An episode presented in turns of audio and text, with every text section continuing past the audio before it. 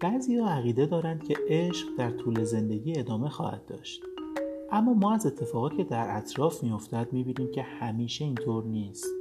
ساده ترینش بین پدر و پسری اتفاق میافتد که قبل از اینکه بخواهند با هم صحبت کنند شمشیرهایشان را از رو بستند اما این منم که دیدم.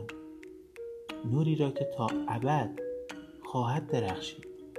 چون من یاد گرفتم که بگویم دوستت دارم. چه بسیار قلب ها که با دروغ ها در طول تاریخ شکستن و چه بسیار آغوش ها که به افسانه ها اعتقاد دارند باز ماندند ما باید به اعتقادات و آیندگان احترام بگذاریم و کسی که از میانمان رفته است هنوز میان ماست. و او خواهد گفت با من بیا و نوری که تا ابدیت خواهد درخشید را ببین. قوی باش و یاد بگیر که بگویی دوستت دارم. و به این راه بیپایان که در آن گذر می کنیم ادامه بده.